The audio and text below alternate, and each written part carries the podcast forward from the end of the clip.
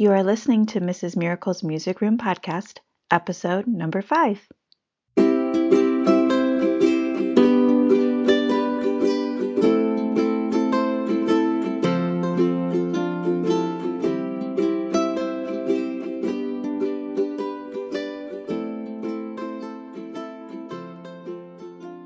Hi everyone, this is Aileen Miracle from Mrs. Miracle's Music Room, and I'm really excited to talk about learning centers with you today.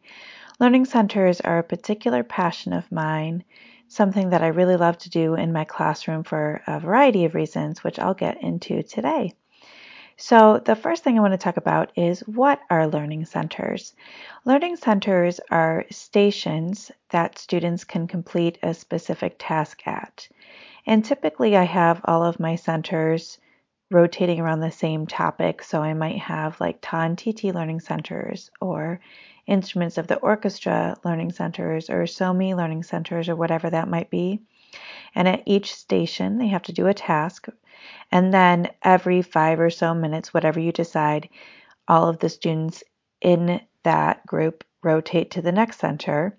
So all of the groups rotate until everybody has had a turn to do all of the centers. So typically in this kind of lesson, it would be centers for the whole lesson. So you wouldn't have, you know, however many songs, like five to six songs with beautiful transitions in between. It wouldn't be that typical Kodály inspired lesson model for those of you who are um, Kodály trained. It is a little different. So I also want to talk to you about why I first started using learning centers. A few reasons. First, I actually learned about centers my very first year of teaching. I started off my career in Utica Community Schools in Utica, Michigan, which is also my alma mater. And my mentor, her name was Gail, and she showed me learning centers, which I thought at the time was really cool. And I tried it out and was successful. But then, right after that, the summer right after that, I started my Kodály training and just fell in love with that typical Kodály inspired lesson model that I just talked about. So I kind of just kind of forgot about learning centers and, you know, d- dived right into the Kodály model of lesson planning. And it wasn't until, uh, well, I think my daughter was in kindergarten at the time and she's now in seventh grade. So I guess it's six years ago that I started rethinking that, you know, thinking back onto my experience, my first year of teaching and then I had seen my friend Nissa Brown present a few different times about student centered learning, a student centered music classroom. And I had to be honest with myself. I knew that a lot of my teaching was pretty teacher centered. So, Nissa, of course, because she's such a phenomenal presenter, has some really awesome strategies for helping to foster a more student centered environment. But I started thinking about additional ways I could do that and I thought about learning centers. At that point, like I just said, my daughter Jenna, who's now in seventh grade, was in kindergarten, and she actually went to the same school as me. I was her music teacher from kindergarten through fifth grade, and her kindergarten classroom was kind of like diagonal across the hall from me. And so I would just pop my head in every now and then to say hi to her, and I could see what was going on in the classroom. And they did centers pretty often. If you've ever been in a kindergarten classroom, you would see that. It's pretty typical for them to do centers or stations pretty often. And so at one station, they might be practicing the letter J by making, you know, a Play Doh J. At another station, they might be tracing J a bunch of times at another station. So, you know, if they're practicing the letter J, they're doing it in a variety of different ways at each station. So I started thinking about, well, I wonder if I could apply this to my music classroom. And at that point, I knew I wanted to do a Ta and TT summative assessment for my first graders, but I just felt like even though with most of the lessons that I do, I have like a rhythmic portion and a melodic portion typically. I felt like in this lesson, even though it wasn't a presentation lesson or a make conscious lesson, I wanted it to be all rhythm so that I knew they were really ready for the Ta and TT summative assessment. So it was kind of all those reasons right there. I wanted it to be more student centered. I um, had seen it work really well in a kindergarten classroom, and I wanted to focus on one concept. So I started thinking about how to do centers in my classroom, and I will be honest, I had some really amazing Kodály training, which I'm so thankful for, and it's really made me um, the teacher I am today. But I did have a little bit of hesitation about doing this because I had been trained, and, and, and this isn't to say that Kodály is a method. I actually kind of, I really don't like using the word method for Kodály because it is a philosophy. There are so many different ways of doing it. It's not this prescribed way of doing things, but the way that it's been interpreted has been to have, you know, six to seven songs with these beautiful transitions. And it's really a beautiful thing. But sometimes you need something different. And I had to kind of set aside my guilt for wanting to do something different and be okay with that and know that every now and then you do need to do something that's a little different to help meet your students' needs. And we'll talk more about what those needs are in a little bit here. So, now on to different learning center models. When I first started, I did four centers. So, each center had something slightly different at it. And I had students spend five minutes at each center before rotating them to the next center.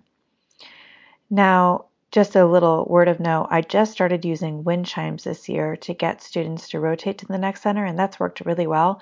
So instead of me yelling out, Hey everyone, it's time to switch, I will just you know, play the wind chimes and they know to be quiet and to watch for me. If I start moving my hands around, like rotate to the next center, everyone, they know it's time to rotate. You can also use the wind chimes just to give directions as well. So I started with four centers, five minutes at each, with about a five minute explanation at the start of the lesson. So they knew exactly what each center entailed. I have done more than five, four centers though, and I've also done a little bit more than five minutes. So it, it kind of depends on what you need. I've done five to six centers, but I also have 15 minutes with the students for grades one through five, so that definitely helps. Even sometimes with 15 minutes, I find that four centers after the kids come in and do a singing game and we do our greetings and I explain all the centers. Four centers can be plenty too. You might choose if you especially if you have, you know, 30 minutes or less, you might choose to spread out the centers over two lessons. Um, so you might have the students go to two centers during one lesson and the next two centers at the next lesson. It really depends on how long you have students for. Another learning center model I've used is where students get to choose their own center, which is a really fun way of doing it. So typically for grouping, I might say, you know, if your magic number, because my students have magic numbers given to them by their classroom teachers. So if your magic number is 1 through 6, go to center 1. If your magic number is 7 through 12, etc. I have also done homogeneous and heterogeneous where it's not random. So I might have, you know, students of all one ability at a center, or heterogeneous would be like you have two students who are doing really well, two students who are, you know, doing satisfactory work with that particular concept, and then one or two students who are struggling a little bit, which is great for intervention, which I'll talk about in a minute. Um, so you can split them up however you want. But with the choose your own center, I just explain all the centers. You might have, I find more than four helpful for this if you're going to have them choose their own center. So I, when I've done this before, I've done six centers and I've explained all the six centers, and then I've just said, you can you can go to whichever center you want, and you can change centers whenever you want, whenever you're done with that task at that center. But I do tell students, I suggest going to at least two to three centers. So you might, you know, have some kind of minimum that you're shooting for. So with that kind of center, you might play the wind chimes and just say to students, okay, if you haven't switched yet, you probably want to do that, just to kind of help keep them on track. But what's really great about that is the choose your own center. They can just go to whichever one kind of sounds the most fun to them. And they can switch whenever they want to. Sometimes when you have a prescribed amount of time, like if you have just five minutes and you're switching, sometimes kids just don't get to finish their work at that center. So the choose your own center is a good solution for that. And then I've also done intervention during centers. And in that scenario, if you're having students choose their own centers, you can just pull students whenever you want. And these are students that you have figured out beforehand are struggling with that particular concept. When you do this, you can pull them aside to your desk and ask them some questions to help them to help figure out where their breakdown of knowledge is. So for example, if I'm doing intervention for Ta and TT, I could ask a student how many syllables are in the word dog and then how many syllables are in the word rabbit. If they're struggling with that, then that can be a big reason why they're struggling with Ta and then you can go on to like read this pattern to me, copy this pattern for me, and it could be like ti ti ta, ti ti ta, and they just have to copy it down on a piece of paper. And then you can get to dictation where you're playing it and they have to dictate it. And again, you can see where their breakdown of knowledge is. But then the beautiful thing is you can work with them one on one to help them figure out, you know, why they're having difficulty or explain why the answer is wrong or anything like that. It's really helpful. And then for um, like melodic intervention, you could have students point out like, is this note on a line or in a space? Which line or space? And then you could sing two notes like, are these notes the same? Or is the second one higher or lower? So you could go like, loo, loo, and they have to figure out that the notes are the same. And if they say they're different or they say that the second one's higher, then again, you know where that breakdown of knowledge is. So it's really helpful. Another great thing about centers is that you could do small group assessment or individual assessment during the centers. Sometimes it's just so hard in a group when you have a class of like 25 kids and you're seeing them once a week or whatever that might be. It can be really hard to do that small group or individual assessment, but centers really allows time for that. So, like for Ta and TT, you could have students at one center read individually to you five different patterns, and then you can hear are they able to read to a steady beat? Are they confusing the names of the rhythm syllables? Like, are they calling TT Tata? Or um, I just did this with my first graders a couple weeks ago, and my students, a few of them were actually calling TT just T. So instead of saying ta, ta, ti, ti, ta, they were reading ta, ta, ti, ta, which I found very interesting. So then you're able to work with them one on one to kind of just fix that little mistake, which you're not going to hear that in a whole group, but when you're listening to them individually, you will hear that. You could also have students in a small group work with manipulatives. So you're able to monitor them really closely to see you know, if you're doing melodic dictation or rhythmic dictation, to really see where they're at with it instead of having to, you know, watch 25 kids in a small amount of time. You're able to just focus on five or six kids. So there really are so many different options that you could do. Now, keep in mind that if you do assessment during centers, you really kind of have to be anchored at that center. So the other centers, you'd you would want them to be pretty low maintenance where students wouldn't have a ton of questions because if you're anchored at one center, it would just be hard to explain or help out with a center if you're supposed to be anchored at another center. So I wanted to give you some specific examples of learning centers. Um, I'm going to focus on Ta TT today, and I want to give you some ideas that you could do for free. Um, there'll be a couple free downloads that you can get, or the centers could be using something that typically you would already have in your classroom. So if we look at Ta and TT, I'll give you four lesson ideas. Um, the first one will be rhythm flashcard reading. So you could just write out five different patterns. I typically start with something easy like ta, ta, ta, ta, or ta, ta, ti, ti, ta, and then progressively get a little bit harder. So maybe your fifth pattern is ta, ti, ti, ta, ta, which always seems to be a tricky one. They want to put the ti, ti on the third beat. Or you could do like ta, ti, ti, ti, ti, ta, or something like that. So you get progressively harder. Um, I will put a link in the show notes to a set that are, has all five patterns written up and also has something else that you could use at a different center.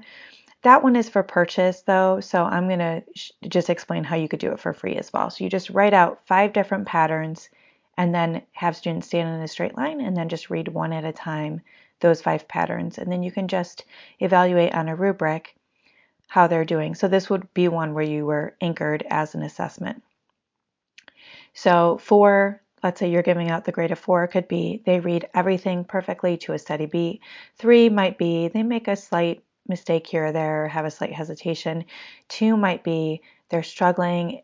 Eh, they're starting to get it when you're helping them out, but it's still kind of a struggle, or they're calling the syllables, the, you know, the rhythms the wrong name. And then one is even with your help, they're not able to do it. So that could be one of your centers. At another center, you could also use rhythm patterns, rhythm flashcards, and you could have those laid out on a stand. And then you could put assorted non pitch percussion like wood blocks, hand drums, rhythm bells, anything like that. And students get to choose whichever instrument they want, play those patterns on the stands as a whole group. I like it. I think it works well if you do it as a whole group. So everybody plays all six patterns or however many patterns you have out on the stands. And then they put away that instrument and then they get out another instrument and play all six or all eight patterns again. So that could be your second center. At your third center, you could have a rhythm game on an iPad or on a smart board. Um, I have a, a couple games that I will link to in the show notes. And to find the show notes, you go to my blog at www.mrsmiraclesmusicroom.com. And then if you click on podcast on the top, and you find podcast number five, Learning Centers. You can click on that, and then that will take you to all of the links that I'm sharing with you today. So I have a, I'll have a couple games that you might use that are free for download that you could use at this center, and kids can just like all you know take turns answering the questions or however you want to do it. And then at the fourth center, you could have some rhythm worksheets for Ta and TT. Again, I'm going to put a couple links to some free worksheets that I found on Teachers Pay Teachers. They're actually not by me.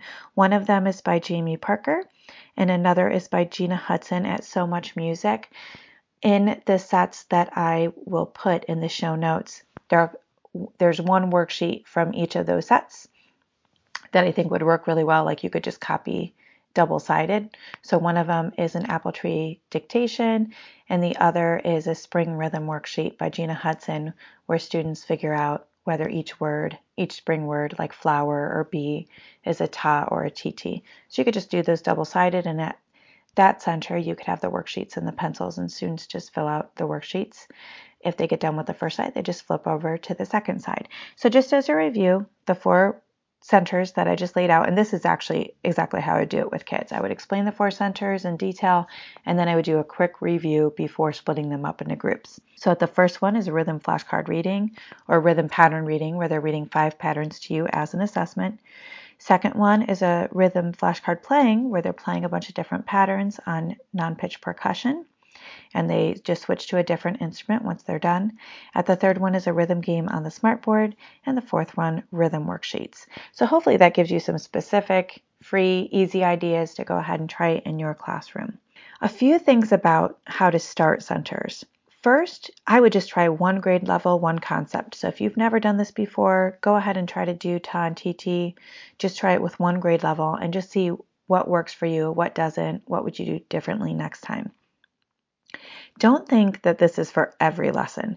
I do this occasionally when kids have mastered a concept or are close to mastering a specific concept. So you might only do it a few times every year with each grade level. It really kind of depends, but it's not something I do every single music class.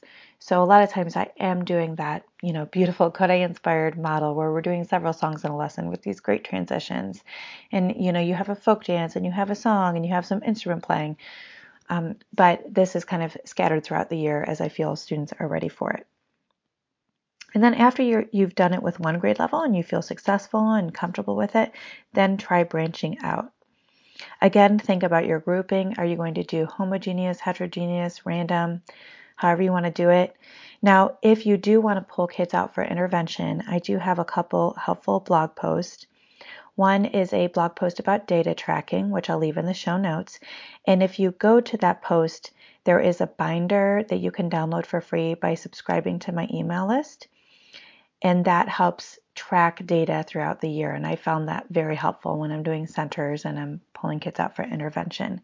I also have a blog post that I'll link to in the show notes about rhythm intervention. And in that lesson, I did the six centers where kids can just choose whichever one interests them the most, and then I pulled kids out for intervention. So this will give you a few more specific ideas about how to do intervention. You want to consider your noise level. I really try to make sure that if I have more than one noisy center that they're across the room from each other. I do have a pretty big room, so that's helpful. So you want to think about the size of your room. If your room isn't huge, then kind of consider that when you're you know putting the centers together. And i have like you know kind of like the four ends of the room. I have you know north south east west kind of thing where they're pretty far away from each other where i have the centers set up. And like i said if i have two centers that are pretty noisy i'll put them across the room from each other. You might also think like okay if you know that this center is going to be noisy just put less noisy instruments at it. So if it's the center with non-pitch percussion maybe you won't have kids play drums there, but they'll play maracas and shakers, egg shakers, and rhythm bells, things that aren't quite so noisy. I found that to be very helpful too. And then, last thing to consider that it will seem very uncontrolled. I definitely had to take a step back and just give up some of that teacher control but there are some really beautiful things that can happen during centers where kids are turning to each other and teaching each other and they're taking ownership of their learning. It's really a beautiful thing. So I really hope that you're able to dive into it, check it out with one grade level, and see how it works for you. I'll also link to a few other blog posts that I think are helpful about learning centers in the show notes. And I do have some learning center sets that you can buy on Teachers Pay Teachers that are helpful if you are like gung ho, yes, I'm going to try it with, you know, with a bunch of different concepts for this particular grade level. But hopefully, the ideas I gave to you today that were free are ones that you can go ahead and dive into and try out on your own. Thank you so much for listening today. I hope this discussion about learning centers has been helpful to you. Make sure to check out my show notes by going to my blog and clicking on podcast and then podcast number five. Make sure to click subscribe in iTunes so that any new podcasts that come out hit your feed. And also, if you have not gotten a chance to give feedback, give a review in iTunes for this podcast, I would greatly appreciate it because it would help other music educators find this podcast. Let me know if you have any questions, and thanks so much. Have a wonderful day.